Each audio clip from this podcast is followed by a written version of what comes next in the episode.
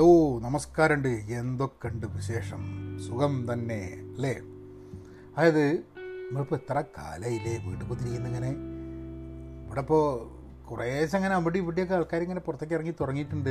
ഇവിടെ ഹോട്ടലുകളിലൊക്കെ എങ്ങനെയാണെന്ന് പറഞ്ഞാൽ സ്വതവേ അമേരിക്കയിലൊക്കെ വീട്ടിൽ നിന്ന് ഇത്ര കാലം വീട്ടിൽ നിന്ന് മാത്രം ഭക്ഷണം കഴിക്കുക എന്നുള്ളൊരു സംവിധാനം പല ആൾക്കാർക്കും ഉണ്ടായിട്ടില്ല.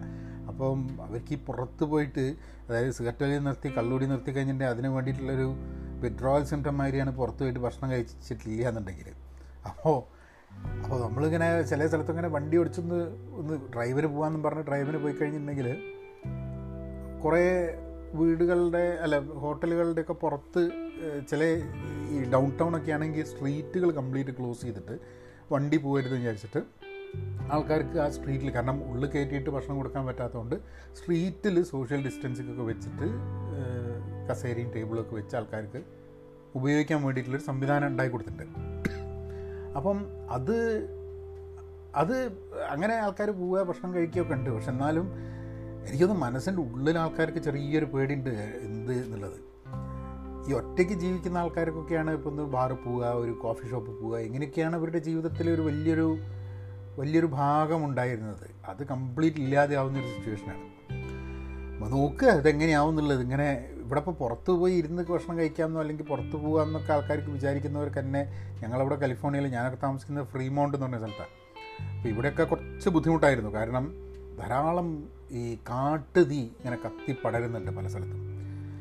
കഴിഞ്ഞ ഇതിന് മുമ്പുണ്ടായിരുന്ന ഒരു കാട്ടുതീന്റെ ഒരു അതിനെക്കാട്ടും കൂടുതൽ സ്ഥലങ്ങൾ കത്തിയിട്ടുണ്ടെന്നാണ് എനിക്ക് തോന്നുന്നത്. പക്ഷേ ആളപായം കുറവാണ്.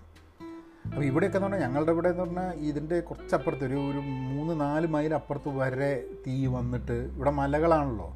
മുട്ടക്കുന്നായതുകൊണ്ട് കുഴപ്പമില്ല. അപ്പോൾ പക്ഷെ ഭയങ്കര ഇതാ പുകയാണ്. നിറച്ചും പുകയാണ്. അപ്പോൾ നമ്മളൊന്ന് പുറത്തേക്കൊന്ന് പോയി ഒന്ന് കുറച്ച് നേരം നടന്നിട്ട് തിരിച്ച് വരുമ്പോഴേക്കും തന്നെ തലവേദനയൊക്കെ വരും. അത്രയും മോശമാണ് എയർ ക്വാളിറ്റി. കഴിഞ്ഞ ഒരു രണ്ട് മൂന്ന് ദിവസമായിട്ട് കുറച്ചൊന്ന് കുറഞ്ഞിട്ടുണ്ട്. അതിന്റെ കഴിഞ്ഞ ഞായറാഴ്ച ഞങ്ങളെല്ലാം കാരണം ഇവിടെ കറണ്ട് പോകാൻ സാധ്യതയുണ്ട് ഇത് കത്താൻ സാധ്യതയുണ്ട് കാരണം ഒരു ലൈറ്റ്നിങ്ങും മിന്നലും വരാൻ സാധ്യതയുണ്ട് ഒക്കെ പറഞ്ഞ് ഞങ്ങളൊക്കെ പാക്ക് ചെയ്ത് വെച്ചു. സാധനങ്ങളൊക്കെ റെഡിയാക്കി വീട്ടിൽ വെച്ചു. കാരണം പിന്നെ ഇവാക്വേഷൻ നോട്ടീസ് വന്നു കഴിഞ്ഞിട്ടുണ്ടെങ്കിൽ ഇമ്മീഡിയറ്റ്ലി ഇവാക്വേറ്റ് ചെയ്ത് പോകാമല്ലോ അപ്പം അങ്ങനെ ഒക്കെ തയ്യാറെടുത്ത് എടുത്ത് വെച്ച് ഇരിക്കുകയായിരുന്നു. അപ്പോൾ അതേതായാലും ഉണ്ടായില്ല. ഇപ്പം കുറച്ചും കൂടെ കണ്ടെയ്ൻ ചെയ്തിട്ട് വരുന്നുണ്ട്. കാര്യങ്ങളൊന്നും പ്രശ്നമില്ല. പക്ഷേ ഇന്ന് നല്ല പുക ഉണ്ടായിരുന്നു കാരണം ഇത് നല്ലൊരു കാറ്റ് അടിച്ചപ്പം പുകയൊക്കെ വന്നിട്ട് ഇന്ന് ഉച്ചയ്ക്ക് ഞങ്ങൾ സാധനം മേടിക്കാൻ വേണ്ടി ഞാൻ പുറത്തേക്ക് പോയി. തിരിച്ച് വന്നപ്പം നല്ല പുക ഉണ്ട് പുറത്തേക്ക് കാർന്ന് ഇറങ്ങിയ സമയത്ത് ഇവിടെ പക്ഷേ അതൊക്കെ ഇപ്പോൾ ഏതാണ്ട് ഏതാണ്ട് സെറ്റിലായി വരുന്നുണ്ട്. അപ്പം ഈ ഒരു എപ്പിസോഡ് ഞാനിങ്ങനെ ഈ ഫാദേഴ്സ് ആൻഡ് ഡോട്ടേഴ്സ് എന്ന സിനിമേനെ പറ്റി സംസാരിക്കാൻ വിചാരിച്ചിട്ടാണ്. മുമ്പ് പറയണ്ടേ കാരണം ഈ ഈ ഡീക്ലട്ടർ ചെയ്തപ്പോൾ ഉണ്ടായ ഒരു സംഭവം ചില നല്ല സിനിമകൾ കാണാൻ വേണ്ടിയിട്ട് പറ്റി. ഈ സിനിമ കാണുന്നത് ആ എക്സ്പീരിയൻസ് തന്നെ ഏതാണ്ട് ഇല്ലാണ്ടായി പോയിട്ടുണ്ടായിരുന്നു. കാരണം നമ്മൾ സിനിമ കാണാൻ ഇരിക്കുന്ന സമയത്ത് അടുത്ത് ഫോണുണ്ട്. ആ ഫോൺ ഇടയ്ക്കിടയ്ക്ക് നോക്കും. അതിലെന്തെങ്കിലും ഉണ്ടാവും. അപ്പോൾ സിനിമേന്റെ ഒരു ടച്ച് ഒരു കോൺസ്റ്റന്റ് ആയിട്ടൊരു സിനിമ കാണുക എന്നുള്ളത് തിയേറ്ററിൽ പോയാൽ മാത്രമേ പറ്റുള്ളൂ എന്നുള്ള സ്ഥിതിയിലേക്ക് ആയിട്ടുണ്ടായിരുന്നു മനുഷ്യൻ. അപ്പോൾ അതെന്തായാലും ഒന്ന് മാറി കിട്ടിപ്പോൾ കാരണം സിനിമ കാണുന്ന സമയത്ത് നമ്മൾ ഫോൺ എടുത്ത് വെക്കില്ല. അങ്ങനെ ഞാൻ കഴിഞ്ഞ ആഴ്ചന് മുമ്പത്തെ ആഴ്ചയിൽ കണ്ട സിനിമയാണ് ഫാദേഴ്സ് ആൻഡ് ഡോട്ടേഴ്സ് എന്ന് പറഞ്ഞിട്ട്. ഈ സിനിമേന്റെ കഥ പറയുക എന്ന് പറഞ്ഞു കഴിഞ്ഞിട്ടുണ്ടെങ്കിൽ നമുക്ക് പണ്ടേയുള്ളൊരു സൂക്കറാണ് അതായത് ചെറുതാകുമ്പോൾ എല്ലാവരും കൂടിയിട്ട് കസിൻസൊക്കെ കൂടിയിട്ട് ഒരുമിച്ച് വെക്കേഷന് ഒത്തുകൂടുന്ന സമയത്ത് ഇവിളൊരു മെയിൻ പാസ്റ്റ് ടൈം എന്ന് പറഞ്ഞു കഴിഞ്ഞിട്ടുണ്ടെങ്കിൽ മാതിരി കഥ പറച്ചിലാണ് അപ്പോൾ ഞാൻ ഭയങ്കര അമിതാഭ് ബച്ചന്റെയും ധർമ്മേന്ദ്രന്റെയും ഫാനേന് അപ്പോൾ ഇന്ത്യ സിനിമ ധാരാളം കാണലുണ്ട്. അപ്പോൾ അങ്ങനെ ഇവർ രണ്ടാളും കൂടി അഭിനയിച്ച സിനിമയൊക്കെ എത്രയോ പ്രാവശ്യം കാണും. നമ്മൾ രാംബൽ റാം ഷോലെ പിന്നെ ചുപ്കെ ചുപ്കെ ചുപ്കെ ചുപ്കെ ചുപ്കെ എന്ന് പറഞ്ഞ സിനിമയിലൊന്നും അടിയില്ല. അപ്പം പറഞ്ഞാൽ അന്നൊക്കെ സിനിമ കാണുന്ന സമയത്ത് എത്ര സ്റ്റണ്ട് ഉണ്ട് നമ്മൾ എണ്ണു അത് പത്ത് സ്റ്റണ്ടൊക്കെ ഉണ്ടെങ്കിൽ സിനിമയ്ക്ക് ഇപ്പോൾ ഒരു ഒരു ഒരു ഗുമ്മിട്ടുള്ളൂ പക്ഷേ അത് അത് അപ്പോൾ ചുപ്കെ ചുപ്കെ എന്ന് പറഞ്ഞ സിനിമ പറഞ്ഞാൽ തമാശയാണ്. അമിതാഭ് ധർമ്മേന്ദ്ര അതിൽ സ്റ്റണ്ടൊന്നുമില്ല ഒരു ലവ് സ്റ്റോറി മാതിരിയും തമാശയൊക്കെയാണ്. എന്നാലും നമ്മൾ കണ്ടു അത്. പിന്നെ ഇതേപോലെ തന്നെ അമിതാഭ് ബച്ചനും ധർമ്മേന്ദ്രയുള്ള എല്ലാ സിനിമകളും കാണുക എന്നുള്ളതാണ് നമ്മളൊരു മെയിൻ താല്പര്യം. അപ്പോൾ കുറേ കഴിഞ്ഞ് അധിക സിനിമയിലൊന്നും അങ്ങനെ ഇവർ ഒരുമിച്ച് അഭിനയിച്ചിട്ടില്ലല്ലോ. അപ്പോൾ ഞാനെന്ത് ചെയ്യുന്ന പറഞ്ഞെങ്കിൽ കഥ പറയുന്ന നേരത്ത് ഒരു മനോധർമ്മം വെച്ചിട്ട് ധർമ്മേന്ദ്രന്റെ ഒരു സിനിമ അമിതാഭ് ബച്ചന്റെ ഒരു സിനിമ എടുത്തിട്ട് രണ്ട് സിനിമേനെയും കൂടി ഇമ്പിളായിട്ട് മെർച്ച് ചെയ്യും. എന്നിട്ട് ഇമ്പിളായിട്ട് സ്വന്തമായിട്ടൊരു കഥയായിട്ട് പറഞ്ഞ് ഇവർക്ക് പറഞ്ഞു കൊടുക്കുക അപ്പം അങ്ങനെ അപ്പോൾ സിനിമ കഥ പറയുക എന്നുള്ളത് വലിയൊരു ഇൻട്രസ്റ്റ് ഉള്ള സംഭവമാണ്. ഈ ഫാദേഴ്സ് ആൻഡ് ഡോട്ടേഴ്സ് എന്നുള്ള സിനിമ അമേസോണിൽ നിന്ന് കാണാൻ നേരം അത് കാണാനുള്ള കാരണം റസൽ ക്രോ എന്നുള്ളതാണ് റസൽ ക്രോന്റെ ഗ്ലാഡിയേറ്റർ ബ്യൂട്ടിഫുൾ മൈൻഡൊക്കെ നിങ്ങൾ കണ്ടതല്ലേ? അപ്പോൾ റസൽ ക്രോ ഉണ്ടെങ്കിൽ ആ സിനിമയ്ക്ക് ഒരു ക്വാളിറ്റി ഉണ്ടാവും എന്നുള്ളതായിരുന്നു. പക്ഷേ ഈ സിനിമ വളരെയേറെ നെഗറ്റീവ് റിവ്യൂസ് ആണ് അത്ര ക്രിട്ടിക്സിന്റെ അടുത്ത് നിന്ന് വന്നത്. പക്ഷേ ഓഡിയൻസസിന് വലിയ കുഴപ്പമൊന്നുമില്ല. പക്ഷേ ക്രിട്ടിക്ക് ഈ അല്ലെങ്കിലും ഈ ക്രിട്ടിക്ക് ആണ് ഈ സിനിമകളോട് ഉള്ളൊരു ചെറിയൊരു പ്രശ്നമുള്ളത്. കാരണം നന്നാവില്ല എന്നുള്ളത് പറഞ്ഞു കഴിഞ്ഞാൽ പിന്നെ കാരണം ഒരാളാണല്ലോ സിനിമയെ പറ്റി അറിയുന്നത്. അപ്പോൾ നമ്മളൊരു സിനിമയെ പറ്റിയിട്ട് അഭിപ്രായം പറഞ്ഞു. നമ്മൾ മോശമായി പറഞ്ഞു. നമ്മൾ മോശമായി പറഞ്ഞു നമ്മൾ നമ്മൾ വിചാരം തന്നെ നമ്മൾക്കാണ് സിനിമയെ പറ്റി വലിയ അറിയുന്നത്. ഞാൻ മുമ്പേക്ക് സിനിമയെ പറ്റി റിവ്യൂ ചെയ്യലുണ്ട്. അത് മോശമായി റിവ്യൂ ചെയ്യുന്ന സമയത്ത് പിന്നെ എനിക്ക് ആലോചിച്ചു അത് മഹാ മോശമാണ്. നമ്മളൊരു സിനിമ എന്ന് പറഞ്ഞാൽ എത്ര ആൾക്കാർ ഇതിന്റെ എഫേർട്ട് ഇട്ടുണ്ടാവും എന്നിട്ട് നമ്മളൊരു സിനിമേനെ പോയി മോശമായിട്ട് പറയരുതല്ലോ എന്നുള്ളത് പിന്നെ എനിക്ക് തോന്നി. എനിവേ അപ്പോൾ റസൽ ക്രോ ആണ് സിനിമയിൽ അഭിനയിക്കുന്നത്. ഒരു യു എസ് ഇറ്റാലിയൻ ഒരു കോമ്പിനേഷനിലാണ് ഈ സിനിമ ഒരു ഡ്രാമ ഫിലിമായിട്ട്. രണ്ടായിരത്തി പതിനഞ്ചിലാണ് സിനിമ ഇറങ്ങിയത്. ഗാബ്രിയേൽ മുഷീനോ എന്ന് പറഞ്ഞ ആളാണ് ഡയറക്റ്റ് ചെയ്തിട്ടുള്ളത്. ഇത് ഈ സിനിമ ഒരു എഴുത്തുകാരന്റെ കഥയാണ്. ഇത് നഷ്ടമായിരുന്നു കേട്ടോ സിനിമ. അതാണ് അതിന്റെ രസം. കാരണം ഏതാണ്ട് ഇരുപത്തിരണ്ട് മില്യൺ ഡോളർ പറ്റിയാണ് ചിലവായത് പ്രൊഡക്ഷൻ ഉണ്ടാക്കാൻ. പക്ഷേ അഞ്ച് അഞ്ച് മില്യൺ പറ്റിയ ഇത് ഉണ്ടാക്കിയിട്ടുള്ളൂ. തിയേറ്ററിൽ പോയിട്ട്. അപ്പോൾ വമ്പൻ നഷ്ടം വമ്പൻ പരാജയമാണ് സിനിമ. പക്ഷെ അങ്ങനെ വമ്പൻ നഷ്ടം വമ്പൻ പരാജയമുള്ള സിനിമകൾ പോലും നമുക്ക് ചിലപ്പം ഇഷ്ടപ്പെടുന്നതാണ് അപ്പോൾ ക്രിട്ടിക്സ് പറയുന്നതും മറ്റൊരാൾക്ക് ഇഷ്ടപ്പെട്ടതായിക്കോളം നമുക്ക് ഇഷ്ടപ്പെടുന്നതില്ലേ? നമ്മളൊരു സിനിമ ഇഷ്ടപ്പെടുന്നത് എങ്ങനെയാണ് നമ്മൾ സിനിമ കാണാൻ പോകുന്ന സമയത്ത് നമ്മൾ ആ സമയത്തുള്ള മാനസികാവസ്ഥ.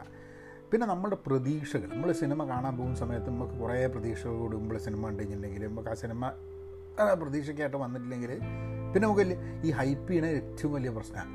നമ്മളിപ്പോൾ സിനിമ ഗംഭീരമാണെന്ന് തന്നെ ഹൈപ്പ് ചെയ്ത് ഹൈപ്പ് ചെയ്ത് ഹൈപ്പ് ചെയ്ത് ആൾക്കാരെയൊക്കെ കൊണ്ടുവന്ന് കഴിഞ്ഞാൽ ആൾക്കാർ ഈ ഹൈപ്പോട് കൂടി വന്നു കഴിഞ്ഞിട്ടുണ്ടെങ്കിൽ പിന്നെ ആൾക്കാർ കാണാണ്ട് അവർക്ക് ഇഷ്ടപ്പെട്ടില്ല എന്നുണ്ടെങ്കിൽ വലിയ നെഗറ്റീവ് റിവ്യൂ വരും.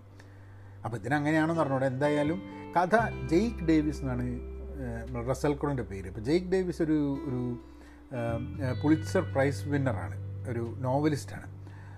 അപ്പോൾ ഒരു സിനിമ തുടങ്ങുന്നത് ഈ ജയിക്കും ഭാര്യയും മോളുണ്ട്. മോളും കൂടിയിട്ട് ഇവർ ഒരു യാത്ര അങ്ങനെ പോയിക്കൊണ്ടിരിക്കുന്ന സമയത്ത് ഇവരിങ്ങനെ തല്ലൂടാണ് ഭാര്യയും ഭർത്താവും ജയിക്കും അതായത് റസൽ ക്രോവും ഭാര്യയും കൂടിയിട്ട്. അപ്പോൾ അതിലെന്തോ അങ്ങോട്ടോ അങ്ങോട്ടോ കണ്ണ് തെറ്റിയിട്ട് വണ്ടി പോയിട്ട് വേറൊരു വണ്ടി കിട്ടിച്ച് അമ്മ മരിക്കുകയാണ്.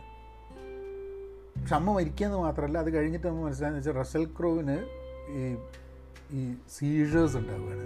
അയാൾക്ക് ഇങ്ങനെ ചില സമയത്തൊക്കെ കൈ ഇങ്ങനെ വിറക്കുക അങ്ങനെ സീഷേഴ്സ് വന്ന്. അത് ചെറിയ കുട്ടിയാണ് മകൾ. അപ്പോൾ എന്താ ചെയ്യേണ്ടപ്പോൾ സി ഇപ്പോൾ ഇവിടെയൊക്കെയുള്ള വലിയൊരു സംഭവം വലിയ ഫാമിലി ഒന്നും അല്ലെങ്കിൽ നമുക്കിപ്പോൾ കുട്ടികളെ നോക്കാൻ വേണ്ടി ആരാ കുട്ടികളെ നോക്കുക? ഇയാളിപ്പോൾ എന്ന് പറഞ്ഞു കഴിഞ്ഞാൽ ഇപ്പോൾ ഒരു എന്തെങ്കിലും ചികിത്സയ്ക്ക് വേണ്ടിയിട്ട് കുറേ കാലം നിൽക്കണം എന്ന് പറഞ്ഞാൽ കുട്ടീനെ നോക്കാനും വേണ്ടേ? പക്ഷെ ഇവിടെ ഇയാളുടെ വൈഫിന്റെ സിസ്റ്ററും ഹസ്ബൻഡും ഉണ്ട്. ഒരു ധാരാളം നല്ല പൈസയൊക്കെയുള്ള ഒരു ലോയറൊക്കെയാണ് അപ്പോൾ അവർ പറയും അവർ കുട്ടീനെ നോക്കാം. ഇയാൾ ഇയാളുടെ എല്ലാവരും പറയും ഒരു സൈക്കാട്രിക് സൈക്കാട്രിക് അല്ല ഇയാൾക്ക് ഈ നെർവസ് പ്രോബ്ലമൊക്കെ ആയതുകൊണ്ട് ഇയാളൊന്ന് ട്രീറ്റ്മെന്റിൽ പോയിട്ട് ഒരു ആറ് മാസം നിന്നിട്ട് തിരിച്ചു വരാം. അപ്പോൾ പ്രാന്തും പരിപാടിയൊന്നുമല്ല. സി നമ്മളെ നാട്ടിലൊക്കെ ഒരു ധാരണ ഉണ്ട്. നമ്മൾ എന്തെങ്കിലും ഒരു സൈക്കാട്രിസ്റ്റിനോ സൈക്കോളജിസ്റ്റിനെ കണ്ടു കഴിഞ്ഞിട്ടുണ്ടെങ്കിൽ പ്രാന്താന്ന് പറഞ്ഞിട്ടുണ്ടാക്കാം. ഈ പ്രാന്തുള്ള ആൾക്കാർ മാത്രമല്ല ഈ സൈക്കാട്രിസ്റ്റിനെ സൈക്കോളജിസ്റ്റിനെ കാണുക. അതായത് നമുക്ക് ചിലപ്പോൾ ഒരു ഡിപ്രഷൻ എന്ന് പറയുന്നത് ഒരു മാനസിക രോഗമൊന്നുമല്ല മാനസിക രോഗം എന്നുള്ള നമ്മളിപ്പോൾ എങ്ങനെയാണ് പറയുക കാരണം നമ്മുടെ നാട്ടിലൊരു മാനസിക രോഗം എന്ന് പറഞ്ഞു കഴിഞ്ഞിട്ടുണ്ടെങ്കിൽ ഒരു ഒരു ബ്രാൻഡിങ് ഉണ്ടല്ലോ. അങ്ങനെയല്ല. ഇപ്പോൾ ഒരു സീഷേഴ്സ് ഉണ്ടാവുക. അങ്ങനെ വരുന്ന സമയത്ത് മെഡിസിനൽ അല്ലെങ്കിൽ തെറാപ്പി അങ്ങനത്തെ കുറേ കാര്യങ്ങൾ വെച്ചിട്ട് ചെയ്യേണ്ടി വരും. അപ്പം അങ്ങനെ ഇയാൾ പോയിട്ട് ഒരു ഒരു വർഷത്തേക്കായിട്ട് ഇയാൾ പോയി ചികിത്സയൊക്കെ കഴിഞ്ഞ് തിരിച്ചു വരികയാണ് തിരിച്ചു വരുമ്പം ഇയാളെ ഭാര്യന്റെ മോൾ ഭാര്യന്റെ സിസ്റ്ററും ഹസ്ബൻഡും കൂടിയിട്ട് പറയും ഞങ്ങൾ കുട്ടീനെ ദത്തെടുത്തോളൂ അവർക്ക് കുട്ടീനെ കൊടുക്കാൻ വലിയ താല്പര്യമില്ല. അപ്പോൾ ഇയാൾ അവരോട് കച്ചറ കൂടിയിട്ട് പറഞ്ഞു കിട്ടെ കുട്ടി അച്ഛന്റെ കൂടെയല്ലേ വേണ്ടതെന്ന് പറഞ്ഞ് ഇയാൾ കുട്ടീനെ കൊണ്ട് ഇയാൾ ഇയാളെ വീട്ടിലേക്ക് പോകും. അപ്പോൾ ഈ സിനിമേന്റെ ഒരു ഫ്ലോ എന്താണെന്ന് കറണ്ട് സമയമുണ്ട്. അതായത് ഈ മോൾ വലുതായിട്ട് കറണ്ട് സമയത്ത് ഈ പ്രസന്റ് സമയവും പാസ്റ്റും കൂടിയിട്ട് അങ്ങോട്ടും ഇങ്ങോട്ടും ഫ്ലാഷ് ബാക്കിലായിട്ടാണ് ഈ സിനിമ കഥ പറയുന്നത്. അപ്പം ഇയാൾ ഓൾറെഡി ജെയ്ക്ക് ഡേവിസ് ഇല്ല കഥയിൽ പ്രസന്റിൽ അയാൾ മെരിക്കേറ്റ് ചെയ്തിട്ടുണ്ട്. അപ്പം മകൾക്ക് കുറേ പ്രശ്നങ്ങളുണ്ട്. ഒരു റിലേഷൻഷിപ്സിലുണ്ടാവുന്ന പ്രശ്നങ്ങൾ. കാരണം ഒരു റിലേഷൻഷിപ്പും മകൾക്ക് അങ്ങോട്ട് വിശ്വസിച്ചിട്ട് ഒരു റിലേഷൻഷിപ്പിൽ കമ്മിറ്റ് ചെയ്യാൻ പറ്റാത്തൊരു പ്രശ്നമുണ്ട്. അതൊക്കെ ചിലപ്പോൾ ചെറുപ്പത്തിൽ അമ്മ മരിച്ചത് കൊണ്ടോ അല്ലെങ്കിൽ അച്ഛന്റെ അച്ഛനെ സുഖമില്ലാതെയായതും ആ സമയത്ത് ഉണ്ടായിട്ടുള്ള മാനസിക വിഷമങ്ങളൊക്കെ വെച്ചിട്ടായിരിക്കും വളർന്നു വരുമ്പോൾ കുട്ടിക്ക് റിലേഷൻഷിപ്പ് എന്നുള്ളത് റിലേ ആൾക്കാരുമായി റിലേഷൻഷിപ്പ് വെക്കുക എന്നുള്ളത് വലിയൊരു കോംപ്ലക്സ് സാധനമായി മാറുകയാണ്. പക്ഷെ അവർ വർക്ക് ചെയ്യുന്നത് സൈക്കോളജിസ്റ്റായിട്ടാണ് അത് കുട്ടികളെ സഹായിക്കുക. ഇങ്ങനെ ഈ ഈ കുട്ടി ഉണ്ടായ അതേ സിറ്റുവേഷനിൽ തന്നെ ഉള്ള കുട്ടികളെ. അതായത് വീട്ടിൽ പ്രശ്നമായിട്ട് അല്ലെങ്കിൽ അനാഥരായിട്ട് അഡോപ്റ്റ് ചെയ്തു. പക്ഷേ കുട്ടികൾക്ക് ഒരു ആൾക്കാരുമായിട്ട് കമ്പനി കൂടാനും സോഷ്യലൈസ് ചെയ്യാനൊക്കെ പ്രശ്നമുള്ള കുട്ടികളെ സഹായിക്കുക എന്നുള്ളതാണ് ഈ മോൾ വലുതായിട്ട് ചെയ്യുന്നത്. അപ്പോൾ അതിന്റെ ഒരു കഥയും ഇതിന്റെ പാരലായിട്ട് വന്നുകൊണ്ടിരിക്കുന്നുണ്ട്. അപ്പം ഫ്ലാഷ് ബാക്കിൽ കാണുന്ന സമയത്ത് നമ്മൾ ഈ റസൽ ക്രോന്റെ ക്യാരക്ടർ നമ്മൾ മനസ്സിലാക്കുന്നത് കുട്ടീനെ വലിയ സ്നേഹമാണ്. അപ്പോൾ കുട്ടീനെ കൂടെ ജീവിക്കാൻ വേണ്ടിയിട്ട് ഇയാളിങ്ങനെ ബുദ്ധിമുട്ടാണ്. അപ്പോൾ ഇയാളൊരു പുസ്തകം എഴുതി പുസ്തകം എഴുതി കഴിഞ്ഞപ്പം ക്രിട്ടിക്സൊക്കെ കൂടിയിട്ട് കംപ്ലീറ്റ് പുസ്തകം മോശമെന്ന് പറഞ്ഞിട്ടുള്ള റിവ്യൂ കൊടുത്തിട്ട് ഇയാൾക്ക് ഇയാൾക്ക് കൊടുക്കാമെന്ന് പറഞ്ഞ പൈസയും കൂടെ കമ്പനിയുടെ അടുത്ത് കിട്ടാതിരിക്കുകയാണ്. അങ്ങനെ ഇയാൾ വീട് നഷ്ടപ്പെടാനുള്ള സിറ്റുവേഷനായി വലിയ ബുദ്ധിമുട്ട്. അപ്പോൾ കയറിയിട്ട് ഈ ഇയാൾക്ക് ബുദ്ധിമുട്ടിക്കൊണ്ടിരിക്കുന്ന സമയത്ത് ഇയാളെ വൈഫിന്റെ സിസ്റ്റർ ഹസ്ബൻഡിന്റെ വീണ്ടും വന്നിട്ട് പറയും ഞങ്ങൾ വേണേൽ കുട്ടീനെ അഡോപ്റ്റ് ചെയ്യാൻ അപ്പോൾ ഇയാൾക്ക് ചൂടാവും. എന്തോ ഉന്തോറ്റ് ചെയ്യും. അയാൾ പിടിച്ച് കേസും കൊടുക്കും. അപ്പോൾ ഈ- എല്ലാവിധ പ്രശ്നങ്ങളുമായിട്ട് വന്നുകൊണ്ടിരിക്കുന്ന സമയത്ത് മോൾ എന്തോ ഒരു ആവശ്യത്തിന് വേണ്ടി ഇയാളുടെ അടുത്ത് വരുന്ന ഇയാൾ ചൂടാവും. അത് കാരണം ഇയാളുടെ ഒരു ഇയാളുടെ ഒരു വലിയൊരു ഇയാൾ പറയും ഞാൻ നിനക്ക് വേണ്ടിയല്ലേ ഇത് ചെയ്യുന്നത്? ഞാൻ എഴുതിക്കൊണ്ടിരിക്കുകയാണ്. എന്റെ കളി നടക്കില്ല എന്തൊരു ബുദ്ധിമുട്ടാണ്? എന്നൊക്കെ പറഞ്ഞ് നമ്മൾ സാധാരണ നമ്മളൊക്കെ കുട്ടികളോടൊക്കെ ചീത്ത പറയണ മാതിരി ചീത്ത പറയണ അപ്പം അങ്ങനെ കുട്ടി ഇയാളുടെ അടുത്തുനിന്ന് സങ്കടമൊക്കെ ആയിട്ട് വേറെ റൂമിലേക്ക് പോകും. അപ്പോൾ ഇവരുടെ ഇവരുടെ ഫാമിലി ഇവരുടെ വീട്ടിലും അച്ഛനും മകളും തമ്മിൽ വളരെ സ്നേഹത്തിലാണെങ്കിലും ഇടയ്ക്ക് സുഖമില്ലാണ്ടാവലും ഇടയ്ക്ക് ദേഷ്യം പിടിക്കുന്നൊക്കെ വെച്ചിട്ട് അവർ തമ്മിൽ സ്ട്രെയിൻഡ് റിലേഷൻഷിപ്പായിട്ട് വരുന്നുണ്ട്. പിന്നെ അയാൾ മരിക്കുകയാണ്. അയാൾ എങ്ങനെയാണ് മരിക്കുന്നത് എന്നുള്ള പ്രത്യേകിച്ച് കാണിക്കുന്നുണ്ടെന്ന് എനിക്ക് തോന്നുന്നില്ല. പക്ഷേ ഹീ ഡൈസ് അത് കഴിഞ്ഞിട്ട് അയാൾ ഒരു പുസ്തകം എഴുതുന്നുണ്ട്. ഫാദേഴ്സ് ആൻഡ് ഡോട്ടേഴ്സ് എന്ന് പറഞ്ഞിട്ട്. ഇയാൾ ആദ്യത്തെ പുസ്തകം ക്രിട്ടിക്സ് ഒന്നും ഇഷ്ടപ്പെടാണ്ട് ഇയാൾ മരിക്കുന്നതിന്റെ മുമ്പ് എഴുതി തീർന്ന് കൊടുത്ത പുസ്തകമാണ് ഫാദേഴ്സ് ആൻഡ് ഡോട്ടേഴ്സ് അപ്പോൾ ഫാദേഴ്സ് ആൻഡ് ഡോട്ടേഴ്സ് എന്നുള്ള പുസ്തകത്തിന് അവാർഡ് കിട്ടുകയാണ്. അത് അവർ ഒരു എനിക്ക് തോന്നുന്നത് വിജയിക്കാത്തതിന് കാരണം എനിക്ക് തോന്നുന്നത് സിനിമയിൽ ഭയങ്കര സംഭവങ്ങളൊന്നുമില്ല. ഏതാണ്ട് പ്രിഡിക്റ്റബിളാണ് സിനിമ. കാരണം ആദ്യം തന്നെ അല്ലെങ്കിൽ ട്രെയിലർ കാണുമ്പോൾ തന്നെ ഫാദേഴ്സ് ആൻഡ് ഡോട്ടേഴ്സ് എന്നൊരു പുസ്തകം ഉണ്ട് എന്നുള്ളത് നമ്മൾ മനസ്സിലാക്കുന്നുണ്ട്. അപ്പം വളരെ പ്രിഡിക്റ്റബിളാണ് സിനിമ. പിന്നെ ഇയാളുടെ അഭിനയമൊക്കെ സമ്മതിക്കണം നമ്മളെ റസൽ ആ ഒരു സീഷർ വരുന്ന സമയത്തൊക്കെ അയാൾ അഭിനയിക്കുന്ന അപ്പോൾ അതുകൊണ്ടായിരിക്കാം മതി ആൾക്കാർ സിനിമയിൽ റസൽ ക്രോന്റെ അഭിനയം കാണാനാണെങ്കിലും അത് ഇപ്പോൾ ബ്യൂട്ടിഫുൾ മൈൻഡും ഗ്ലാഡിയേറ്ററും ഒക്കെ മനസ്സിൽ വെച്ചിട്ട് ചിലപ്പോൾ ഇത് കാണാൻ പോയി കഴിഞ്ഞിട്ടുണ്ടെങ്കിൽ സ്വാഭാവികമായിട്ടും ചിലപ്പോൾ ആൾക്കാർക്കൊരു ഏഹ് എന്താ ഇത്? പോരല്ലോ? എന്നൊക്കെ ഒരു തോന്നലുണ്ടാവാൻ മതി. പക്ഷേ ഞാനത് കാണുന്ന സമയത്ത് എനിക്ക് ഒരു അച്ഛനും മകളും തമ്മിലുള്ള ഒരു റിലേഷൻഷിപ്പ് ആ സി അച്ഛന് സുഖമില്ല സീഷേഴ്സ് ഉണ്ട് എന്നുള്ളത് കൊണ്ട് കുട്ടിയുടെ കാര്യം പറഞ്ഞ് കുട്ടിയെ ദത്തെടുക്കാൻ വേണ്ടിയിട്ട് ബന്ധുക്കൾ ശ്രമിക്കുക എന്ന് പറയുന്ന സമയത്ത് കാരണം അത് വലിയൊരു കഷ്ടമാണ് അല്ലേ? ഞാനിങ്ങനെ ആലോചിക്കുക. കാരണം നമുക്ക് എന്തൊക്കെ കാരണമായാലും നമുക്ക് കുട്ടി നമ്മളെ കൂടെ ജീവിക്കണം എന്നാണ് നമുക്ക് താല്പര്യം ഉണ്ടാവുക. പക്ഷെ അതിൽ കുട്ടിയുടെ ഭാവി നോക്കൂ കുട്ടിയുടെ ഭാവി നോക്കൂ. എന്തിനാണ് നിങ്ങളുടെ കൂടെ ജീവിക്കുക? ഞങ്ങളുടെ കൂടെ ജീവിച്ചോട്ടെന്ന് പറഞ്ഞിട്ട് ബന്ധുക്കളെ കൂടി കൂടി വന്നിട്ട് കുട്ടിയെ അവരുടെ കൂടെ നിർത്താൻ വേണ്ടിയിട്ടൊക്കെ നോക്കിക്കഴിഞ്ഞിട്ടുണ്ടെങ്കിൽ ഒരച്ഛൻ എന്നുള്ള രീതിയിൽ വലിയ വിഷമമായിരിക്കില്ലേ? കാരണം കുട്ടിക്കും അച്ഛന്റെ കൂടെ നിൽക്കാനാണ് താല്പര്യം. അത് പക്ഷേ കുട്ടി ഒരു ചെറിയ കുട്ടിയുടെ അഭിപ്രായങ്ങൾ ആര് നോക്കാനാ. അങ്ങനെ അവസാനം ഈ ജെയ്ക്കിന്റെ വൈഫിന്റെ സിസ്റ്ററും ഹസ്ബൻഡും അവർ തമ്മിൽ സെപ്പറേറ്റഡ് ആവും. അവസാനം ഇവൾ ഇവൾ ഇവളുടെ അമ്മായിയുടെ കൂടെ തന്നെയാണ്. അമ്മയുടെ സിസ്റ്ററുടെ കൂടെ തന്നെയാണ് ഇവൾ അവസാനം നിൽക്കുന്നതൊക്കെ. അവർ അവർ സംസാരിക്കണം അവർ പറയുന്നുണ്ട് അച്ഛനെ പറ്റിയിട്ട് പറയുന്നുണ്ട്. പക്ഷേ ആ കാലത്ത് ഞങ്ങളത് ചെയ്യേണ്ടിയിരുന്നില്ല അഡോപ്റ്റ് ചെയ്യണം. ഞങ്ങൾ അങ്ങനെ അത്ര ഹാർഷായിട്ട് അച്ഛനോട് പെരുമാറേണ്ട എന്നൊക്കെ പറയുന്നുണ്ട് പക്ഷെ എനിക്കതൊരു ഒരു പോസിറ്റീവ് കൺക്ലൂഷൻ വന്ന മാതിരി തോന്നുന്നുണ്ട്. കാരണം പക്ഷെ എന്നാലും ആ ഒരു അച്ഛൻ മരിച്ചു അച്ഛന്റെ സ്ട്രഗിൾ കാരണം കുട്ടിക്ക് അമ്മയുടെ മരണവും അച്ഛനുമായിട്ടുള്ള ജീവിതവും അച്ഛന്റെ മരണവും ഒക്കെ കൂടിയിട്ടാണ് ഈ മകളുടെ ഇപ്പോഴത്തെ അഡൽട്ട് ജീവിതത്തിന് വലിയൊരു വിഷമം വരുന്നത്. അത് അതിന്റെ ഒരു സ്ട്രെയിൻ ഓഫ് സംഭവങ്ങളുണ്ട്. ഓരോ ആൾക്കാരുമായിട്ട് റിലേഷൻഷിപ്പ് ഉണ്ടാവും. പക്ഷെ ഒരു റിലേഷൻഷിപ്പും സ്ട്രോങ് ആയിട്ട് പോവില്ല. അവസാനം ഒരു നല്ലൊരു പയ്യൻ ഇവളെ വലിയ ഇഷ്ടമായിട്ട് ഇവർ ഒരുമിച്ച് താമസിക്കാൻ വേണ്ടി നോക്കും. പക്ഷേ ഇവളുടെ ആ ഒരു ഇൻസെക്യൂരിറ്റി കാരണം ഇവൾക്ക് അയാളുമായിട്ട് റിലേഷൻഷിപ്പ് പറ്റുന്നില്ല. അത് ആൻഡ് ആൻഡ് സി നമ്മൾ ആ സിനിമയെ കാണുന്നത് നമ്മൾ ആലോചിക്കുന്നത് നമ്മളുടെയൊക്കെ പലരുടെയും ജീവിതത്തിൽ ഉണ്ടാകുന്ന ഒരു സ്ട്രഗിൾ ഇൻസെക്യൂരിറ്റിയായി ബന്ധപ്പെട്ടിട്ട്. ബന്ധങ്ങൾ അതായത് എത്ര ആൾക്കാരുടെ അച്ഛനായിട്ട് ഉള്ള ബന്ധം അവർക്ക് വളരെ സ്ട്രെയിൻഡ് റിലേഷൻഷിപ്പ് അച്ഛനായിട്ട് ബ്രദറോ സിസ്റ്ററോ ആയിട്ട് അമ്മയായിട്ട് കുട്ടികളായിട്ട് ഒക്കെ സ്ട്രെയിൻഡ് റിലേഷൻഷിപ്സ് ഉള്ള ധാരാളം ആൾക്കാർ ഈ ലോകത്തുണ്ട്. അതിന് നമ്മൾ പലപ്പോഴും എന്ത് ചെയ്യുന്ന ഒന്നെങ്കിൽ വേറൊരാളെ ബ്ലെയിം ചെയ്യും അല്ലെങ്കിൽ കുറേ കാലം കഴിയുമ്പോൾ സ്വയം ബ്ലെയിം ചെയ്യും.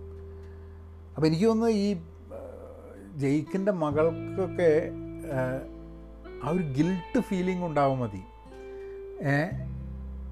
കാരണം അച്ഛൻ ഇത്ര ബുദ്ധിമുട്ടേണ്ടി വന്നു എന്നെ നോക്കാൻ. അതിന് ഒരു രസകരമായിട്ടൊരു സീൻ എനിക്ക് തോന്നുന്നത്.